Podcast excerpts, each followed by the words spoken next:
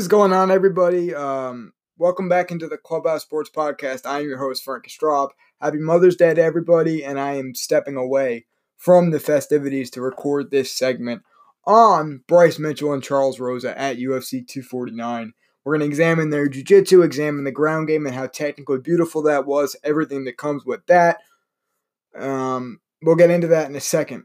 Of course, you can follow us on Instagram at clubhouse.cast, Twitter at pod underscore clubhouse, TikTok clubhouse.cast1. Uh, subscribe, like if you um, enjoy the YouTube content. Do the same if you enjoy the podcast content on Apple Podcasts and Spotify. Follow on Spotify, rating and review for Apple Podcasts. And then at the end here, we are going to.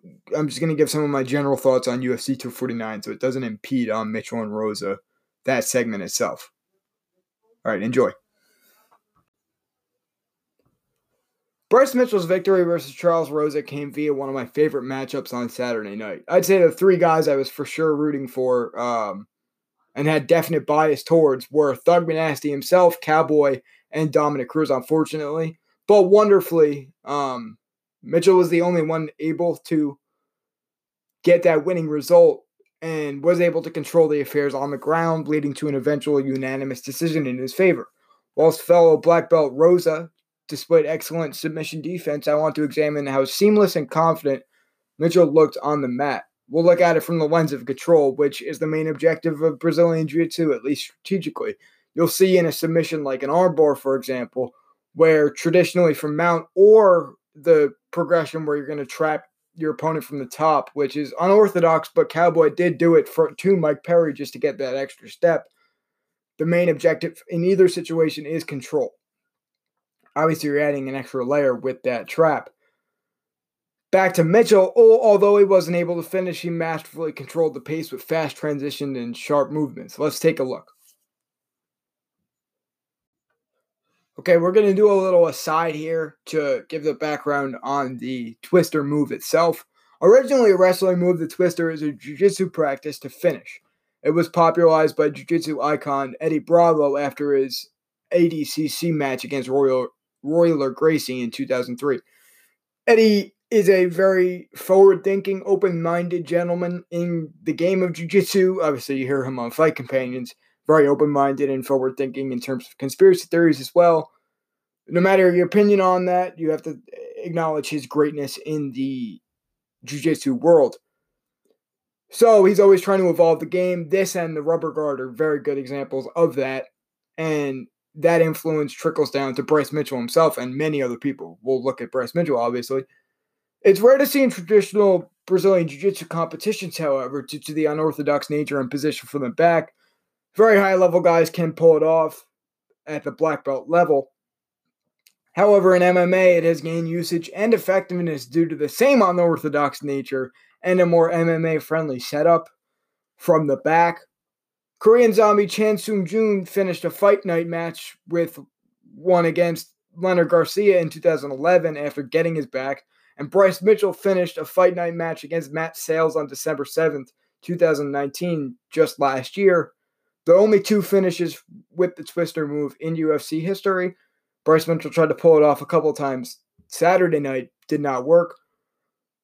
But moving back to control, the theme of this episode seemingly, the effectiveness of the twister itself comes from that on a very grand scale in terms of the full body usage of it. Starting with the triangle over the bottom leg on the opponent the one that's touching the mat,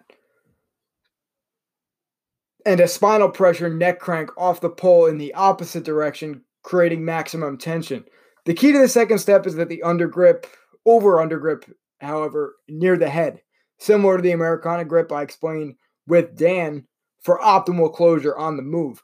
This twofold process goes hand in hand and is very imperative to each other to make that step from full control to just finishing somebody and tapping them out for it to be executed.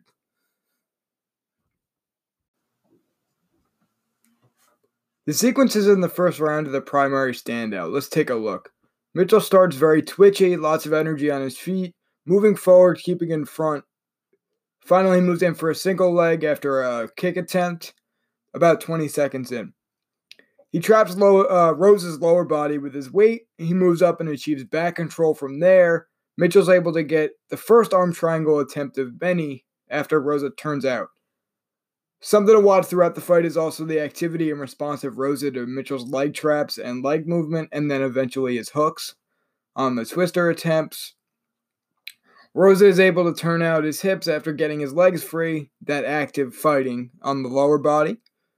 Mitchell regains the back. Rosa rolls into a guard actually, but Mitchell is able to stay out the side outside and takes the back once again.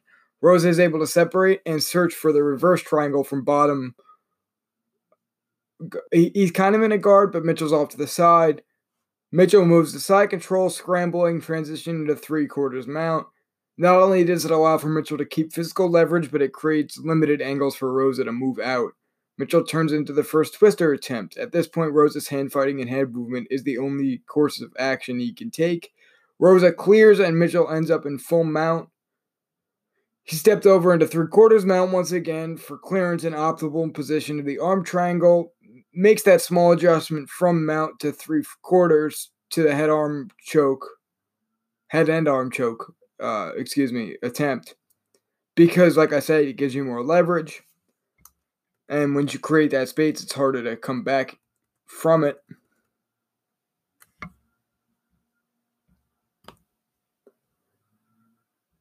Rosa's hand fighting saves him there. Mitchell drives his shoulder into Rosa's chest, posting up his legs, one leg inside the half guard. Rosa ends the round looking to isolate Thug Nasty's left arm for Kimura, but comes up short, seemingly for Kimura at least.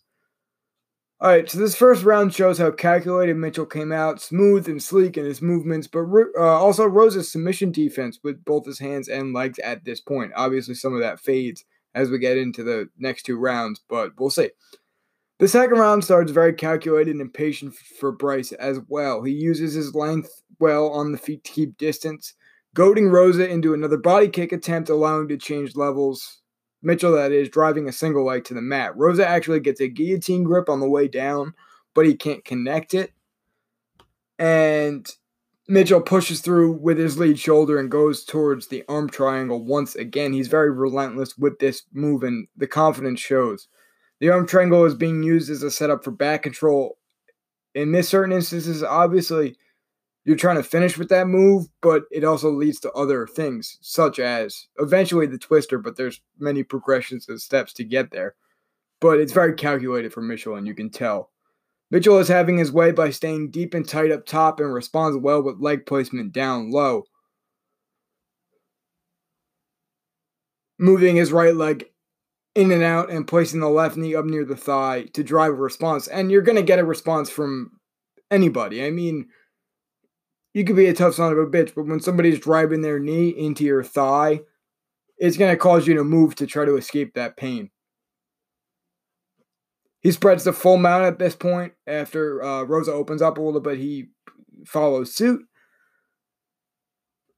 Mitchell moves up the torso and separates a little to set up an armbar. Once again, good defense with the arms from Rosa. He's in, kind of in a prayer position, kind of in X position. Uh, T Rex, I think Joe Rogan said just crossing those arms to try to uh, alleviate any entry to the head and neck area from Mitchell.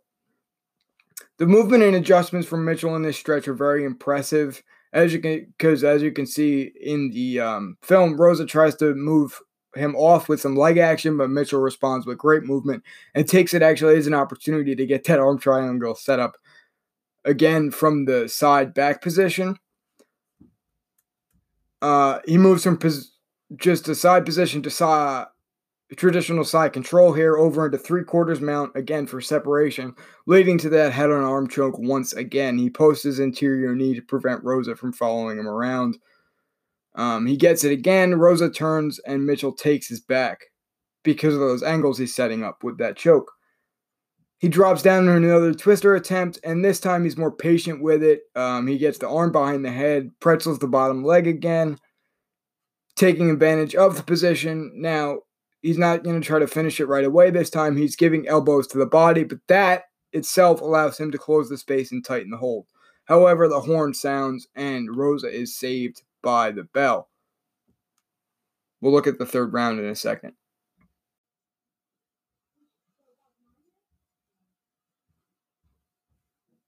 The third period begins with a similar story. Patience from Mitchell standing, Rosa trying to create offense, and another body kick attempt, this time spinning actually, allowing Mitchell to close the distance on the uh, back turn with a speedy lunge into a body takedown.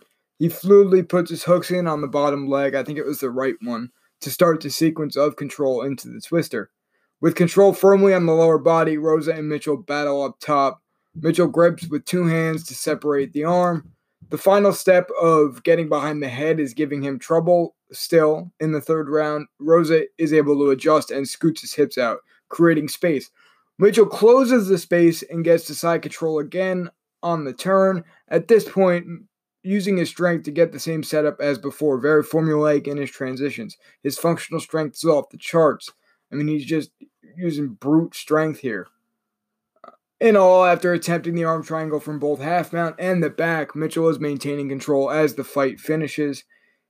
He expresses very expressed on Saturday a very high level jiu-jitsu, I should say. From technique to strength to adjustments and the smooth as butter transition. I mean, I mentioned control a thousand times in this podcast, it seemed like. It was just off the charts. Off the chain, dude. But uh, I'm looking forward to seeing what he brings in his next match. If he's going to take it to the ground and dominate like this, what else is he going to show from the ground? Is he going to have to adjust and bring some striking depending on the opponent? Um, I, I, I like I really like Bryce Mitchell a lot, and I'm excited to see what he brings. Not only next fight, like I said, but going forward. See you in the next one. So, a couple other things I forgot to mention before I let you go. A couple other things that were off the charts for Bryce Mitchell in this match. Um, obviously, his cardio and endurance. If you're able to withstand that constant pressure for the full 15 minutes, pretty much, literally nonstop, I, I, think in this particular fight, that's some serious shit. And then you take it to just a high level game plan and the confidence that you have in your grappling that you're going to take it to the ground and you're going to just no breaks really.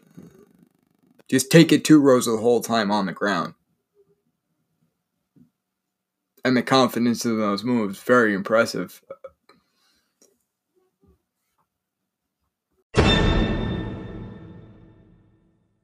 So, uh, Thrive Fantasy is a brand new DFS fantasy app um, they have streamlined the drafting process and eliminated the need to do unnecessary hours of research by only using top tier athletes instead of the traditional salary cap format. You build your lineup around a list of prop bets for each contest. You need to do choose 10 of the 20 prop bets plus two ice uh, picks, which uh, will protect you from late scratches or postponed games. Each unique uh, prop has an over or under point value assigned to it, and you will be rewarded um, that point value if the prop is correct. For example, will Brady throw for over or under 250 yards?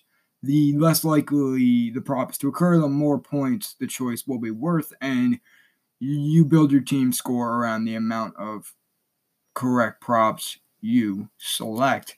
Now, I know I gassed out at the end of that. That's a mouthful.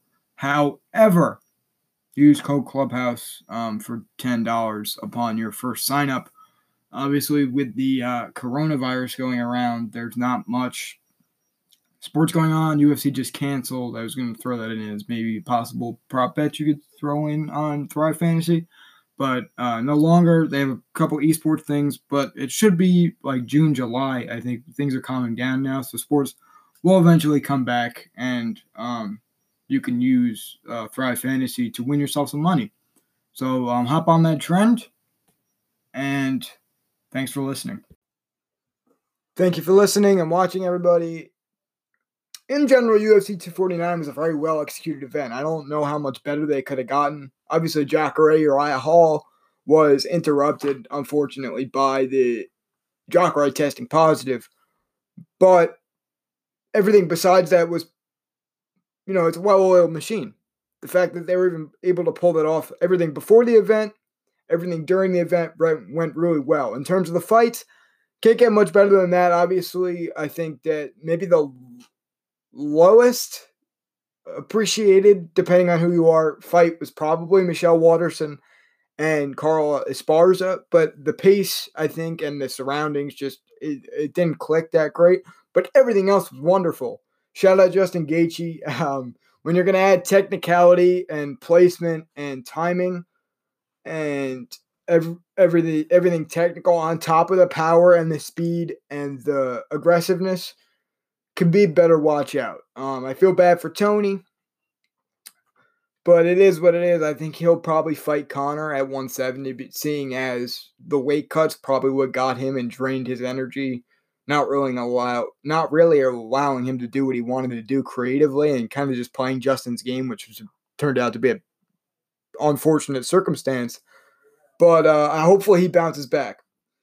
In terms of Dominick Cruz and Henry Cejudo, wanted Dominick to win. I don't know enough about refing and MMA in general to say whether or not that was an early stoppage. It looked like he was getting up but he was taking damage, and it was a really well timed knee on the um, on the roll from the punch. So hopefully that vacated belt. Maybe Dom gets a shot, maybe one fight, and then he'll fight whoever wins. Probably Petr Yan, Aljamain Sterling, but we'll see. And then besides that, Cowboy unfortunately lost again. Where he goes from here, we'll see. I'm surprised he didn't take he took the fight to the ground. I'm surprised he didn't do more with that. Compared compared to who we're just talked about, Bryce Mitchell, he looked very tense. And we know he has a good wrestling background and a really good submission background. I mean, I referenced the armbar in the lead up to Bryce Mitchell. So that's surprising, but he's been doing striking for so long. I mean, it probably um, just you got to work that back in, and he he probably has at BMF, but who knows? That just surprised me. And Francis Ngannou, man, that's scary motherfucker. Uh, I gotta get that heavyweight division sorted out. I would not want to fight Ngannou. that's I I know that there's three certainties in life: uh, death, taxes, and not wanting to fight Francis Ngannou. I'll tell you that right now. But um, thank you for listening, everybody. Of course, find us on the social medias if you enjoyed the content. Leave us feedback. Peace.